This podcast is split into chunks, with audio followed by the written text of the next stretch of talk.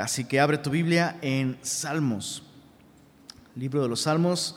Hoy veremos eh, Salmos 71 y si Dios lo permite, veremos el 72 también y estaríamos terminando el día de hoy el libro 2 de los Salmos. ¿Te acuerdas que los Salmos está eh, arreglado en cinco libros? Entonces hoy terminaríamos el segundo libro de los Salmos. El tercer libro de los Salmos comienza en el Salmo 73 hasta el Salmo 89, entonces pues ahí vamos, ¿no? Salmo 71. Híjole, este, este me encanta. Con, el riesgo de que me avienten jitomatazos y se salgan y nunca regresen. Eh, ¿Quién aquí eh, tiene entre 20 y 30 años? Entre 20 y 30. ¡Wow! ¿En serio, bro? Si tú vienes saliendo de la primaria, ¿no? Una cosa. Tragaños. Entre 20 y 30. A ver, otra vez, creo que se me hace como que somos la mayoría, ¿va? En somos, me incluyo. perdón, perdón. Susi, tú no puedes ser. ¿Cuántos años tienes Susi? Pero no de que te planearon tus papás, de nacer. Qué bárbara. Bueno, entre 20 y 30. A ver, ¿cuántos tienen entre 30 y 40? Entre 30 y 40. Ok. Ok. Bro, levantaste la, Estuviste a punto, bro, te vi. Te va a pasar como al, al, rey este que extendió su brazo y se le quedó así como un juicio divino. Entre, entre 41 y 50 años. Entre 41 y 50. ¿Quién, quién, quién, quién? Entre 41 y 50. Entre, entre 51 y 60. 51 y 60. Entre 51 y 60, padrísimo. Entre 61 y 70. 61 y 70. Levantémonos delante de las canas, aunque estén pintadas. Y, ya tengo varios por acá. Me, voy a arriesgar un poquito más entre 71 y 80. Nuestra querida Delia. Entre 81 y 90. Y alguien levanta la mano, no, pero yo así me siento. Ah, ¿Sabes, ¿sabes qué, es, increíble? Probablemente aquellos entre, entre 21 y 30, eh, pues ven a la hermana Delia, ¿no? Y dicen, no, de aquí a que llegue hasta allá, es, es un instante. ¿No es así, Delia? Probablemente recuerdas que fue ayer cuando alguien hizo la misma pregunta y levantaste la mano de 20 añitos, ¿no? ¿Cuántos años tienes caminando con el Señor, Delia? ¡Wow! 46 años. Con razón el otro día como que la vi que atravesó una pared. Así, ¿cómo? Pues claro, claro, eso lo explica todo. Chicos, una, una Navidad más, un año nuevo más y nosotros uno menos, ¿no? La, la vida es muy corta, la vida es muy breve.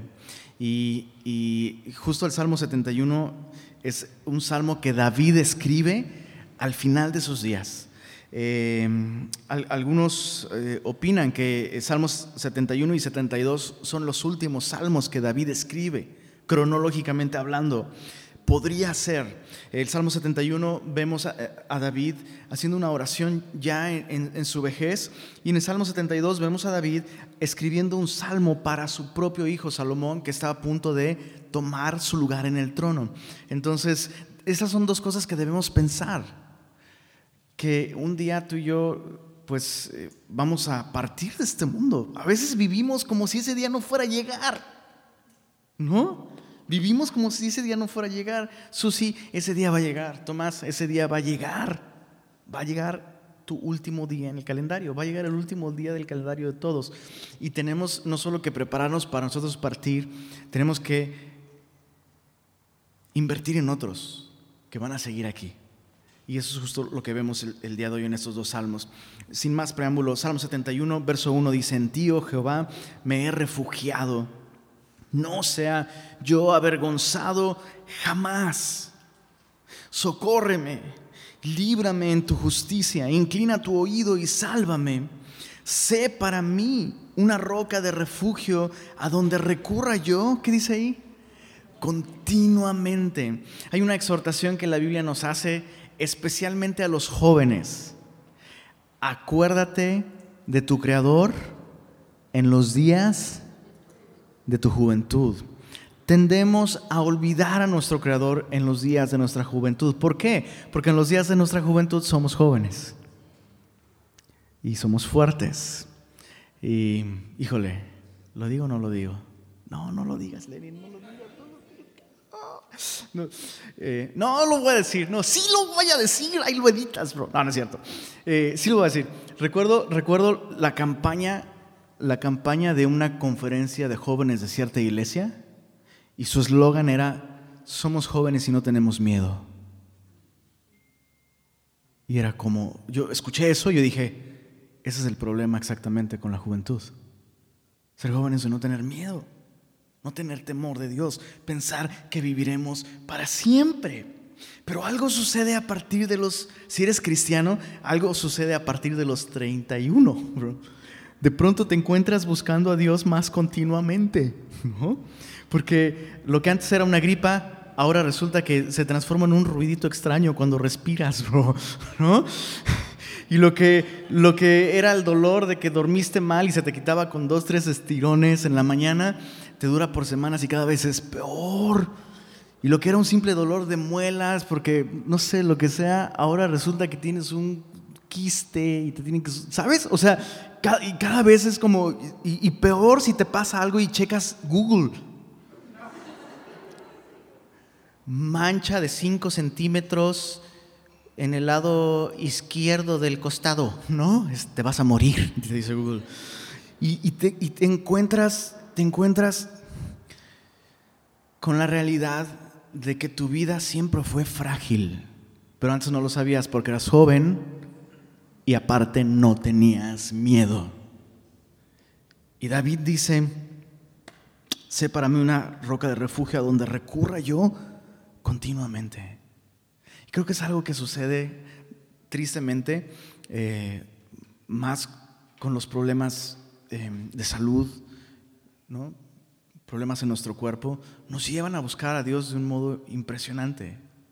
Y David está escribiendo así, sé una roca donde yo recurra continuamente. En todo el Salmo vemos este deseo de David de continuamente, continuamente, continuamente estar buscando a Dios, meditando en Dios, dependiendo de Él. Dice, tú has dado mandamiento para salvarme, porque tú eres mi roca y mi fortaleza. Y David puede decir esto ahora con mayor profundidad que cuando era joven. Él lo dice desde que era joven, pero ahora lo dice con mayor profundidad. Porque antes él era fuerte, él era joven y dependía de Dios. Cuando él mató al, al gigante, a Goliat, realmente le estaba confiando en Dios. Pero todavía podía hacer esto con sus manos, ¿no? Eh, tenía buen pulso. Imagínate ya de viejito, ¿no? Nomás para poner la piedra, ¿no? En, la onda. Había algo de su juventud que le, que le permitía moverse con cierta confianza, pero ahora David dice con con una total certeza, tú eres mi roca y mi fortaleza. Dios mío, líbrame de la mano del impío, de la mano del perverso y violento. Recuerda que ya para sus últimos años, Salomón era quien Dios había escogido para que le sucediese en el trono, pero pues recuerdas la rebelión de Absalón, ¿no? Justamente eh, Absalón, al, al verlo viejo, ve una oportunidad para levantarse en contra de su padre y, probablemente responde a ese momento de, su vida. Dice, Dios mío, líbrame de la mano del impío, de la mano del perverso y violento, porque tú, oh Señor Jehová, eres mi esperanza, seguridad mía, dice, desde mi juventud. Ahora es maravilloso, debe ser maravilloso. Yo camino con Cristo, bueno, a veces cojeo a veces me arrastro, ¿no? A veces Él me arrastra en su fidelidad, pero lo hago desde los 18 años. ¿qué, quieres decir con esa expresión? ¿Que me ves tan dado al catre así? desde los 18, uh, desde los 18, tengo 41 años, eh, desde los 18 años. Y creo que Cristo llegó un momento, bro, a los 18 años, no manches, llegó en un buen momento. Digo, si yo te cuento mi testimonio, a los 15 años yo ya tenía un estilo de vida que te estarías persinando ahorita si te lo contara. Pero el Señor a los 18 años me alcanzó. Y, y puedo, puedo ver, sabes, el día de hoy viendo hacia atrás, puedo ver atrás de mis 18 años y ver que el Señor siempre estuvo ahí conmigo, aun cuando yo no estaba con Él aun cuando yo no le amaba, aun cuando yo no, yo no le buscaba, Él estuvo ahí. Y, si yo estoy el, día de hoy vivo, respirando y delante de ti, es porque Él ha tenido misericordia de mí y Él fue mi seguridad desde siempre. mira lo que dice el verso 7, es impresionante. Perdón, verso 6, en ti he sido sustentado desde el vientre. La Biblia siempre, siempre nos habla de Dios involucrándose en la vida del hombre desde la concepción. En el momento en el que fuiste concebido, Dios estuvo ahí. Dios estuvo ahí tejiéndote, confeccionándote de un, modo único, de un modo especial. Eh, dice, de las entrañas de mi madre, tú fuiste el que me sacó, de ti será siempre mi alabanza. No sé qué doctor te haya sacado a ti, pero el que te sacó del vientre de tu mamá fue el Señor. Eso es alentador, profundamente alentador. Eh, ya con cierta edad, alguna vez platicando con mi mamá, mi, mamá me platicaba como cuando ella se embarazó de mí, pues mucha gente le, fíjate, en esos entonces, ¿no? mucha gente le aconsejó abortar. Muchísima gente le, aconsejó abortar. Mi mamá se embarazó de mí cuando tenía 18 años, jovencita, muy jovencita, eh, larga historia, pero todo el mundo le aconsejó abortar. Y yo le pregunté, ¿y qué hiciste, mamá?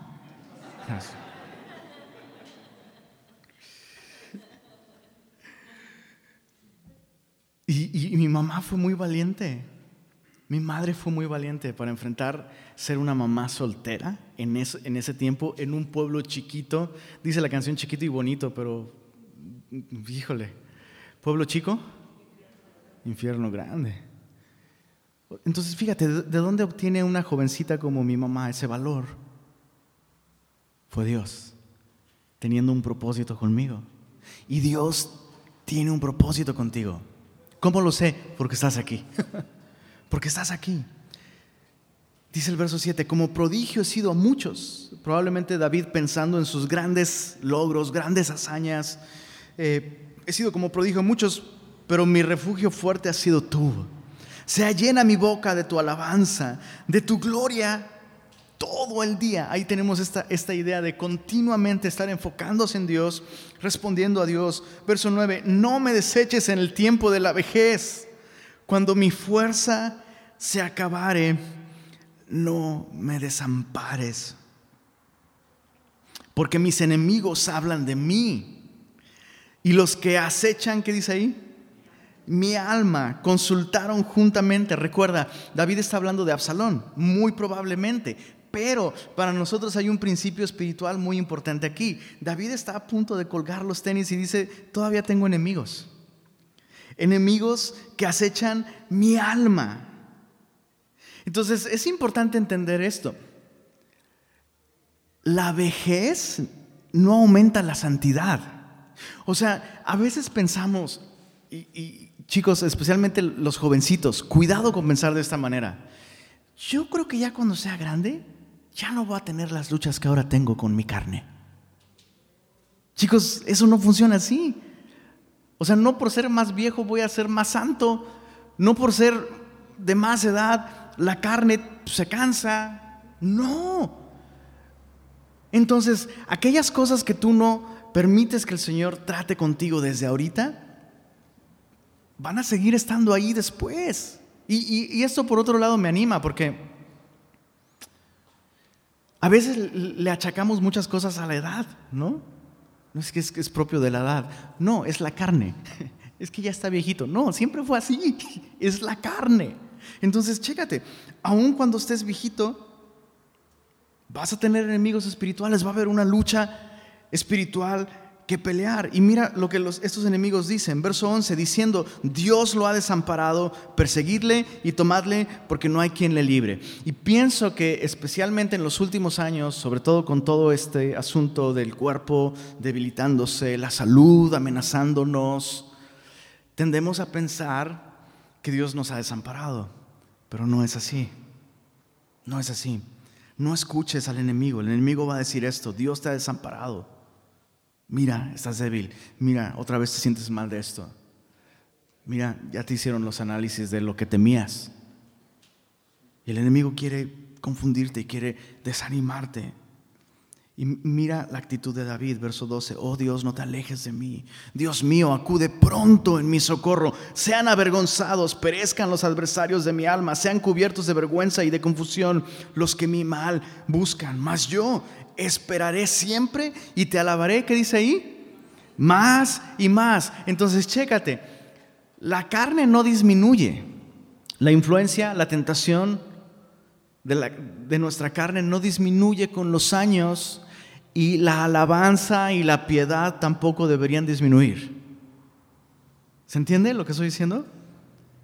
O sea, eh, la idea no es que, pues no, es que yo ya, no, yo ya tengo 65, entonces no, yo, yo, yo ya serví al Señor hace años. Ya, yo ya contribuí mi parte a la causa de Cristo. No, fíjate, David dice, te alabaré más y más. Mi boca publicará tu justicia y tus hechos de salvación todo el día, aunque no sé su número. Vendré a los hechos poderosos de Jehová. Haré memoria de tu justicia, de la tuya sola. Me, encanta ver a un David que teniendo tantas medallas que colgarse, teniendo tantísimas cosas que presumir, en sus años finales sus memorias de David no son de sus grandes hazañas, sino dice aquí, haré memoria de tu justicia, de la tuya sola. O sea, David se rehúsa a ser el héroe de su historia. Yo sé que cuando digo esto, pues quién sabe qué va a pasar al final. No sé si voy a llegar a viejito, pero he pensado en esas cosas, he meditado en esas cosas. Y, probablemente tú has visto este, este tipo de viejito. El, viejito que me acuerdo cuando yo, ¿no? Y, digo, es inevitable, está bien, está bien. Pero yo no quiero ser ese tipo de viejito. Quiero ser este tipo de viejito me acuerdo cuando el Señor, no me acuerdo cuando yo. Me acuerdo cuando hice, no, me acuerdo cuando el Señor hizo. Recuerdo lo que el Señor me dijo. Recuerdo lo que el Señor prometió. Recuerdo su fidelidad en mi vida. Recuerdo cómo escuchaba mis oraciones. Recuerdo cómo me sacó del pozo de desesperación. Recuerdo su justicia. Porque, siendo honestos, a ti y a mí nos emocionan mucho nuestras historias, pero a los demás no mucho. No, especialmente no después de la, de la vez número 165.327 que la cuentas. Pero Él es siempre digno de ser escuchado, de ser alabado. Entonces, chécate. ¿Quieres, ¿Quieres ser ese tipo de viejito que cuente sobre su fidelidad y su justicia y no la tuya? Comienza el día de hoy. Checa tu timeline en Facebook y en Instagram y en Twitter. Checa, bro. Checa las cosas que comentas. Todo gira alrededor de ti. Vas a ser este tipo de viejito que solo habla acerca de ti todo el tiempo. Ten cuidado. Dice el, dice el verso, verso 17, oh Dios, me enseñaste desde mi juventud y hasta ahora he manifestado tus maravillas. Aún en la vejez y las canas, oh Dios, no me desampares hasta que anuncie tu poder a la posteridad. O sea, David ya, ya está canoso, ya está viejito y él sigue pensando en, Señor, úsame. Señor, quiero hablar de tu justicia, quiero proclamar tu evangelio a la siguiente generación. anunciar tu potencia a todos los que han de venir y tu justicia, oh Dios, hasta lo excelso. Tú has hecho grandes cosas, oh Dios. ¿Quién como tú? Eh, solo revisa el Salmo 92. Rápidamente quisiera revisar algo ahí. Salmo 92 dice algo muy similar. En el verso 12 dice, el justo florecerá como la palmera, crecerá como cedro en el Líbano, plantados. ¿Cuál es la clave del crecimiento? Salmo 92, verso 12, verso 13, perdón, plantados en la casa de Jehová, en los atrios de nuestro Dios, florecerán. Verso 14, aún en la vejez fructificarán, estarán vigorosos y verdes. En, su idioma original dice, dice gordos y florecientes. Y yo me identifiqué, dije, mira, ahí, le llevo. Para anunciar que Jehová mi fortaleza es recto y que en él no hay injusticia. ¿Quieres seguir creciendo con el paso de los años? Congrégate. No descuides eso. No descuides la casa de Jehová, no descuides el reunirnos, el exhortarnos, el animarnos unos a otros. Es, algo de vital importancia. Hay un grupo en Semilla, México, un grupo de mujeres de la tercera edad. Se llama Mujeres en Plenitud. Ya te he platicado de ese grupo, ¿ah? ¿No les he platicado de ese grupo? Híjole, soy fan de ese grupo. Mi plan es cuando ya tenga suficiente edad, me voy a poner peluca y voy a meterme y me rasuro y me meto a ese grupo. ¿Qué, ¿Cómo desafían esas mujeres? En serio, desafían mi fe, esas mujeres. Es increíble. El propósito de ese grupo, Mujeres en Plenitud, es literalmente prepararse para partir. Literal.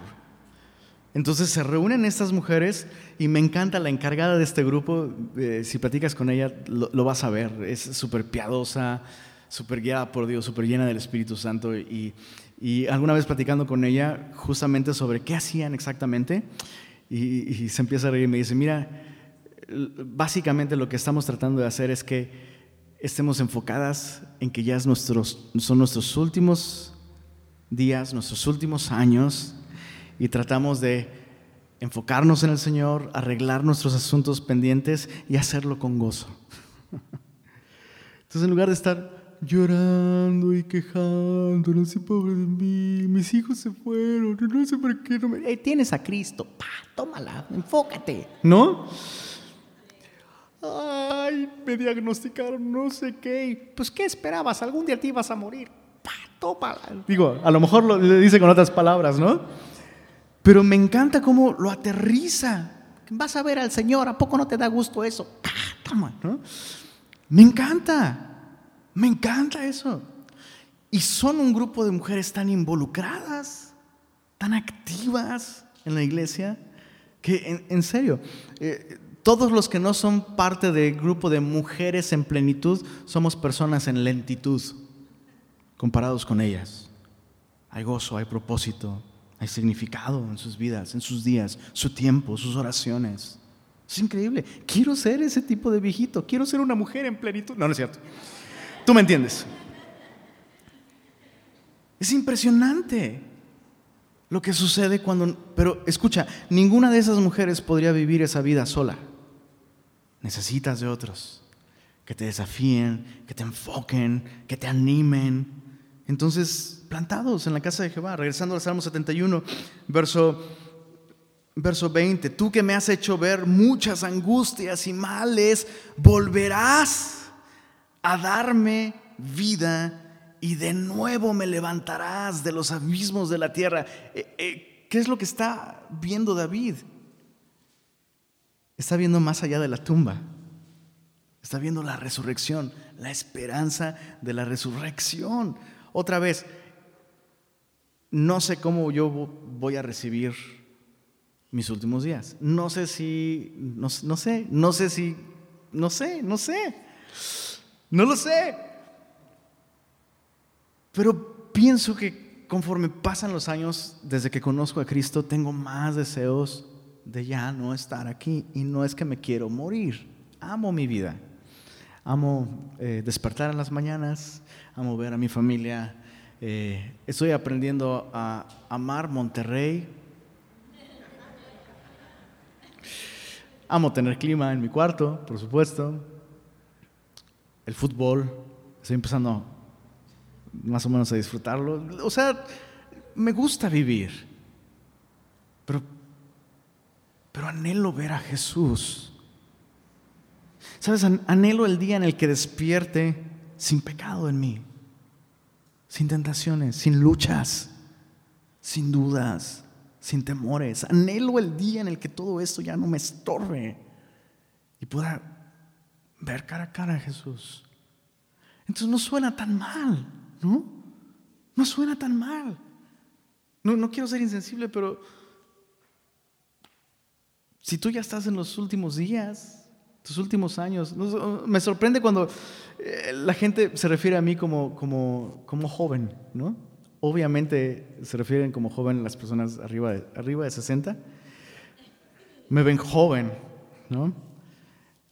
Este, pero no estoy joven. o sea, ya soy una persona de mediana edad, bro. No, espérame, mediana edad son 60. Pues no conozco a muchos de 120, lo cual significaría que 60 es mediana edad. Bro, tengo 41. Quiero aprovechar este tiempo que tengo. Y, quiero amar más a Cristo y conocerle mejor y estar mejor preparado para encontrarme con Él. Y por eso vengo a la iglesia. No vengo a la iglesia porque soy el pastor.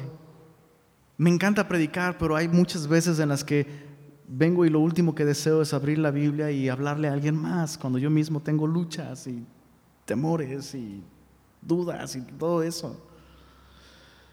Pero vengo a la iglesia porque yo necesito la iglesia, necesito al Señor, necesito su palabra, necesito eso, te necesito a ti, nos necesitamos.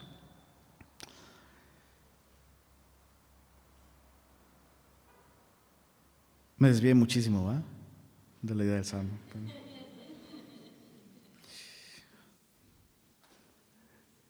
Y no vamos a poder hacer esto por siempre.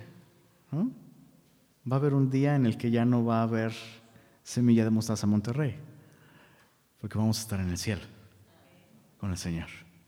Y todo va a ser semilla. No, no es cierto, claro que no. Volverás a darme vida. De nuevo me levantarás de los abismos de la tierra. ¿Cuál es la peor noticia que has recibido este año? ¿Cuál es la peor noticia que has recibido este año? Compáralo con esto. Señor, volverás a darme vida. Y de nuevo me levantaré de los abismos de la tierra. Qué increíble. Aumentarás mi grandeza y volverás a consolarme. Ahora David está hablando poéticamente, déjame decirlo así, de, de nuevos bríos en su vejez, ¿no? Está hablando de eso, de nuevos bríos en su vejez. Tú y yo proféticamente vemos a la resurrección. Pero chécate, aumentarás mi grandeza, volverás a consolarme. Asimismo yo te alabaré con instrumento de salterio. O sea, el vato ha vivido su vida entera adorando al Señor, componiendo canciones, cantando de su grandeza. Y él todavía, que está como el niño de Tang, ¿no? Quiero más. Quiero más, quiero cantarle más, componer nuevas canciones. Oh Dios mío, tu verdad cantaré a ti. En el arpa, oh Santo de Israel. Mira el verso 23, mis labios se alegrarán cuando cante a ti y mi alma, la cual redimiste. ¿De dónde viene el gozo para David? Definitivamente no de su salud, no de su edad, no de su condición, no de su familia. Su hijo está intentando derrocarlo. Su gozo viene del Señor, de conocerle, de cantarle Verso 24, mi lengua hablará también de tu justicia. Y una vez más, ¿cada cuánto dice? Todo el día. David está obsesionado con su Dios. Dice, por cuanto han sido avergonzados, porque han sido confundidos los que mi mal procuraban. David aún está en medio de problemas y conflictos, pero para David, después de enfocarse en el Señor, después de cantar, después de meditar, hey, tú me has sustentado desde que soy chiquito, desde antes de que yo lo supiera tú eres mi Dios, tú me sustentas, tú me has guardado, no me vas a abandonar ahora. Y David, aunque aún está en medio de problemas, dice, el Señor se va a encargar de esto. El Señor lo ha hecho en el pasado y, lo hará una vez más. Salmo 72 es un salmo mesiánico. Una vez más, escrito por David, igual que el Salmo 71. Este salmo dice eh, en el encabezado para Salomón. Entonces, muy probablemente esos dos salmos se escriben en un muy corto periodo de tiempo. Salmo 71 eh, tras el levantamiento de Absalón. Salmo 72 inmediatamente después de eso, eh, porque David es entonces cuando decide nombrar a Absalón el nuevo rey y, darle el trono. Entonces dice el verso, 70 seten- verso 1, Salmo 72, oh Dios, da tus juicios al rey y tu justicia al hijo del rey. Él juzgará a tu pueblo con justicia y a tus afligidos con juicio. Los montes llevarán paz al pueblo y los collados justicia. Juzgará a los afligidos del pueblo. Mira lo que dice. Salvará a los hijos del mene- menesteroso y aplastará al opresor. Hay dos cosas que nos van a dar mucha luz al- a- para entender este salmo. Está escrito para Salomón y el nombre de Salomón significa pacífico. De hecho, eh, eh, shalom significa paz y shalom es la palabra que le da luz a este nombre, Salomón. Entonces, eh, es interesante que David ora por este Salomón para que su nombre sea un reflejo de lo que va a haber en el, durante su reinado, lo cual es paz. Pero es interesante que David habla de paz como una consecuencia de que el rey haga justicia. ¿Notaste ahí? Verso 1, juicios al rey, justicia al hijo del rey, juzgará, justicia, verso 2, juicio, verso 3, eh, justicia, llevarán los collados, verso 4, juzgará. Y al final dice, aplastará al opresor. Entonces, eh, de- debemos comprender esto. Humanamente, civilmente, en cuanto a nuestra sociedad, es imposible que haya paz sin justicia. No es posible tener paz en nuestra sociedad si no hay justicia. Sin justicia no existe paz. Ahora, esto es lo mismo para con Dios. No podemos tener paz con Dios si no tratamos el asunto de la justicia. Y todos nosotros, todos, hemos pecado contra Dios. Le debemos algo a Dios. Entonces, la paz que Dios nos ofrece es una paz que resulta del hecho de que Dios cargó en Jesucristo todos nuestros pecados y Jesús saldó nuestra deuda con Dios. Entonces Dios hizo justicia en Jesús, castigando cada uno de nuestros pecados. Y es solamente por eso que tú y yo podemos tener paz. Entonces pre- pregúntate, ¿cómo, cómo está, ¿cómo está tu nivel de paz en tu vida, en tu corazón? Porque si no hay paz, probablemente es porque no has confiado en la justicia de Jesús. Entonces, David está viendo a, su hijo Salomón en el futuro, pero el Espíritu Santo nos está mostrando al, al hijo de David, ¿no? aquel que verdaderamente va a traer paz. Y sabemos que Jesús trajo paz en primer lugar a nuestros corazones, cargando sobre sí mismo nuestro pecado, siendo castigado por nosotros. Pero escucha esto, va a haber una segunda vez en la, en, en la que Él venga y traiga justicia, pero ya no cargando los pecados Él mismo, sino castigando los pecados de aquellos que no han confiado en Él.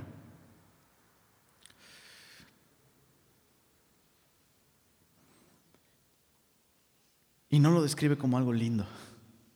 O sea, Jesús no va a venir ni con balazos ni con abrazos. bro. Jesús va a venir con justicia la segunda vez que Él vuelva. Y eso es impresionante. Mi- Mira cómo lo describe David.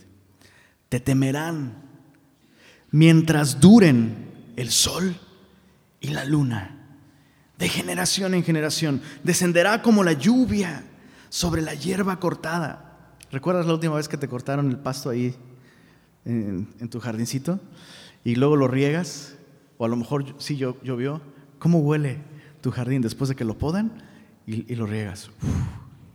Entonces, David compara el reinado de Salomón, que tipifica el reinado de Cristo durante esos mil años. Ya hemos hablado de eso, el milenio. Lo describe así, como lluvia sobre hierba cortada, como rocío que destila sobre la tierra. Florecerá en sus días justicia y muchedumbre de paz, dice aquí, hasta que no haya luna. Qué poético es esto, Dios mío. O sea, he, pensado en escribir un cuento corto llamado Hasta que no haya luna. Una canción, ahí está, mientras duren el sol y la luna. Pero esto no es algo meramente poético, nada más.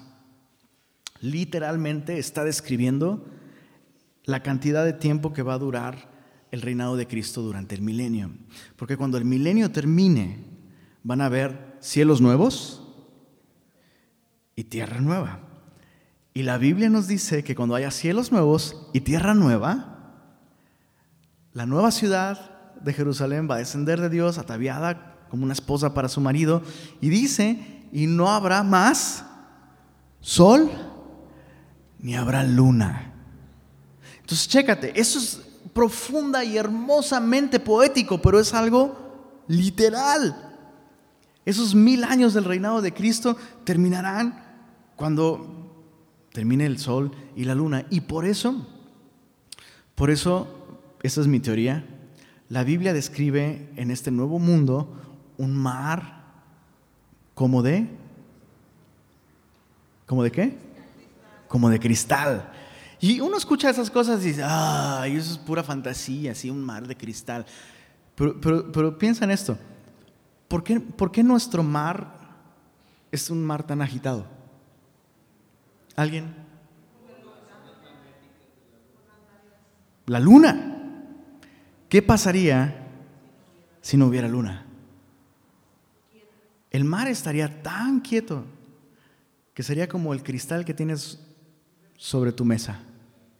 Así, tan quieto, tan pacífico. Y escucha esto, ese mar pacífico va a ser un reflejo de la paz que habrá en el corazón de los hombres cuando Cristo vuelva. Va a ser increíble, va a ser maravilloso. No te lo quiero presumir, pero mi, mi hija lloró cuando yo le contaba esto en un devocional que tuvimos. Verso 8, dominará de mar a mar, desde el río hasta los confines de la tierra.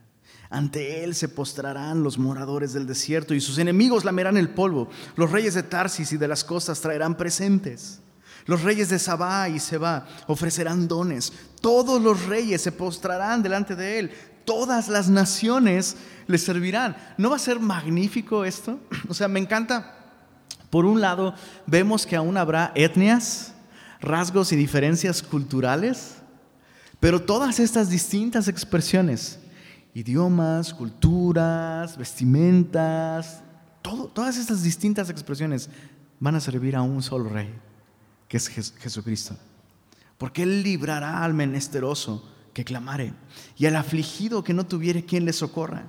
Tendrá misericordia del pobre y del menesteroso y salvará la vida de los pobres. De engaño y de violencia redimirá sus almas y la sangre de ellos será preciosa ante sus ojos. Va a haber tanta seguridad durante el reinado de Cristo, esos mil años, antes de ese cielo nuevo y tierra nueva.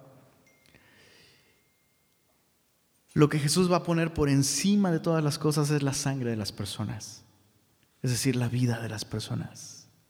¿Te imaginas lo que va a hacer durante el milenio? Los profetas hablan en muchas ocasiones de, ese periodo de mil años.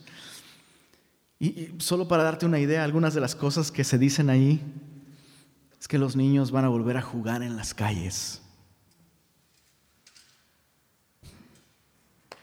Yo, quiero ver esto. Los niños van a volver a jugar en las calles. ¿Te, ¿Te, imaginas qué será poder caminar por la calle? O sea, que tu hijo ande por... Sí, vete, hijo. Ahí regresas en la noche cuando te canses. Sin temor. Qué maravilloso va a ser. Chicos, esto es real. Está por venir. Dice el, verso 15, vivirá y se le dará el oro de Sabá, se orará por él continuamente, todo el día se le bendecirá, será echado un puñado de grano en la tierra, en las cumbres de los montes. Su fruto hará ruido como el Líbano. Entonces, vas a echar un puñado, lo que te quepa en un puño sobre un monte, y lo que va a resultar del fruto va a ser del tamaño de otro monte. Imagínate.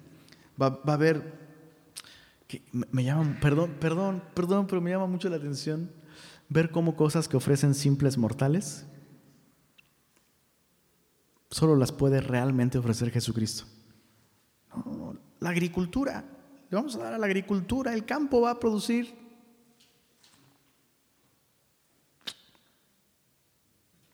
Chale. Si leyéramos la Biblia más seguido, ¿verdad? Pondríamos nuestra esperanza donde debe estar. Su fruto hará ruido como el Líbano. Los de la ciudad florecerán como la hierba de la tierra. Será su nombre para siempre. Se perpetuará su nombre. Y una vez más, mientras dure el sol. No sé si te habías dado cuenta de eso, pero un día el sol ya no va a estar. Y esto no es simplemente poesía ni creencias religiosas, eso es ciencia, bro. Nuestro sol un día se va a apagar, pero la belleza, la grandeza, el poder de Cristo no va a menguar nunca, jamás. Su valor, su belleza son infinitos. Simplemente es para siempre. Su nombre se perpetuará. Benditas serán en él todas las naciones. Lo llamarán bienaventurado. Me asombra ver el corazón de nuestro Dios. Dios, desde que creó al hombre, insiste en bendecirlo. Si lees los primeros capítulos de Génesis, y los bendijo Dios y les dijo, ¿no? Y luego el hombre cae y todo lo que sucede. Y luego en Génesis 12, escoge a un hombre, Abraham, para que en él sean benditas todas las familias de la tierra. Y ahora David identifica que de su descendencia va a venir aquel en quien se va a cumplir en plenitud esto. Benditas serán en él todas las naciones. Chicos, ¿no está de más repetirlo? ¿No está de más repetirlo? ¿No está de más repetirlo? ¿No está de más repetirlo? El racismo es satánico en cualquiera de sus presentaciones. ¿Ok? En cualquiera. No hagamos esas distinciones. Dios no ve a africanos y mexicanos, Dios no ve gringos. Y no estoy diciendo que no estemos conscientes de eh, ciertas cosas prácticas, no estoy diciendo eso. Lo que estoy diciendo es que creer que somos más o menos por el lugar donde nacimos no es bíblico. No honra a Dios. De hecho, el, único lugar que le atribuye algo de especial a la gente cuando nace es Jerusalén. Hay un salmo que lo dice tal cual, que eh, en la eternidad Dios va a decir, mira, este nació ahí. ¿Y este otro? Este otro no. Pero nací en Monterrey. Eh, pues, está chido, bro. Bien por ti. Pero no naciste ahí. Pero nací en Tasco. Pues está chida la plata, pero ¿eso qué? Uh, uh, chicos, yo sé que, yo sé, no sé por qué siguen regresando los regios. Después les gusta que les hable uno así. Pero es, es algo que no está padre. Se lo acepto a cualquier regio, pero no a un regio cristiano. Porque un regio cristiano, antes que ser regio, es cristiano. Entonces, cuidado con esas distinciones, ¿no? Porque el corazón de Dios es que todas las naciones de la tierra sean benditas en Él. solo te, quiero hacer un comentario que espero que te anime. Dos o tres personas han hablado conmigo en estos últimos par de meses y me han dicho que les ha sorprendido la manera en la que se recibe a la gente aquí en esta iglesia. Me han dicho eso. He estado buscando iglesia, he estado intentando en varios lugares. Me sentí muy cómodo con cómo me recibieron aquí. Porque siento que no hay distinciones sociales en este lugar. Me llamó la atención. O sea que algo estamos haciendo bien. Sigámoslo haciendo, chicos. Sigámoslo haciendo. Verso, verso 13. Bendito Jehová Dios, el Dios de Israel, el único que hace maravillas. Bendito su nombre glorioso para siempre. Y toda la tierra sea llena de su gloria. Y termina con este clásico doble amén. Amén y amén. Dice el verso 20, aquí terminan las oraciones de David, hijo de Isaí. Aquí termina este segundo libro, pero muy probablemente algunos opinan, debido al tema de estos salmos, esos dos podrían ser, si no los últimos salmos que David escribió, podrían ser de los últimos salmos que David escribió. Y, y, me llama mucho la atención esto. David comenzó muy bien su caminar con el Señor, ¿cierto? David comenzó increíble. Pero ¿sabes qué es más notorio? Que David terminó bien. Digo, comenzó bien y luego bien y luego bien mal, ¿no? Y luego más o menos y luego ahí vas, pero acabó bien. Entonces yo, quisiera preguntarte esto y, y para llevárnoslo como algo práctico. ¿Cómo piensas terminar tu carrera cristiana? ¿De qué maneras prácticas el día de hoy estás conduciendo tu vida para terminar bien tu carrera con el Señor? Y sobre todo, si el Señor te ha permitido vivir arriba de los 60 años, ánimo. El Señor tiene planes para ti, el Señor tiene propósitos contigo, el cuerpo se va desgastando, Claro que sí. ¿Es difícil? Seguramente sí. Bro, yo ya estoy teniendo problemas de memoria. ¿Qué te acabo de decir? Ah, ya estoy teniendo problemas de memoria bien cañón. ¿Se dieron cuenta que he dejado de hacer la alabanza los domingos? ¿Saben por qué? Se me olvidan las, las canciones. Se me olvidan, bro. Y Selene dice, sí, sí, me di cuenta, me di cuenta. Se me olvidan las canciones. Y, yo sé que a lo mejor te lo estoy contando y dices, sus broncas de Lenny. No, espérate. ¿Cómo te lo explico? ¿Cómo te lo explico que yo tenía en ese sentido una muy buena memoria? Y dependía de ella y confiaba en ella. Y ahora ya no. Ya no puedo. Ahora tengo que confiar en el Señor y prepararme más. Y algunas cosas literalmente soltarlas. ¿Será fácil los últimos años donde, donde ya te defines más por lo que ya no eres que por lo que sí eres? Ya no soy ágil, ya no tengo mi super melena, ¿no? Ya no me acuerdo, ya no puedo, ya no hago, ya no esto, ya no lo otro, ya no... Pero mira cómo David terminó. David terminó así. Uy, no, yo ya no. ¿Cómo terminó su última oración? Bendito sea Jehová Dios, el Dios de Israel, el único que hace maravillas. Bendito su nombre, glorioso para siempre y toda la tierra. Mira su ambición de David. Toda la tierra se llena de su gloria. Yo quiero acabar mis últimos días con ese deseo ferviente con esa ambición. Hay mucho por hacer, chicos. Así que adoremos al Señor.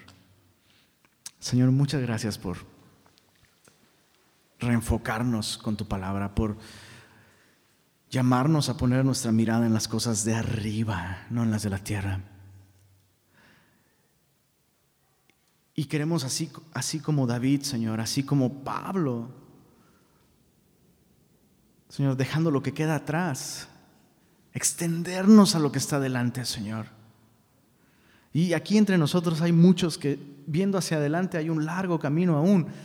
Y habemos muchos otros que ver hacia adelante significa ver cada vez menos tramo por recorrer, Señor.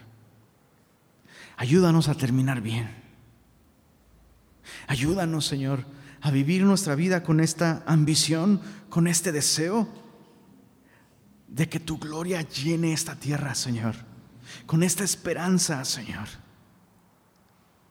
con la determinación, el ánimo, el propósito de alabarte más y más. Señor, que nuestros últimos años incluso sean los más fructíferos en nuestra vida, no los menos, Señor. Ayúdanos a estar conscientes, Señor, de que aún hay batallas que librar espiritualmente, Señor. Ayúdanos a depender de ti continuamente, Señor. Te pido especialmente por los más jovencitos aquí, Señor. Dales este temor tuyo, Señor.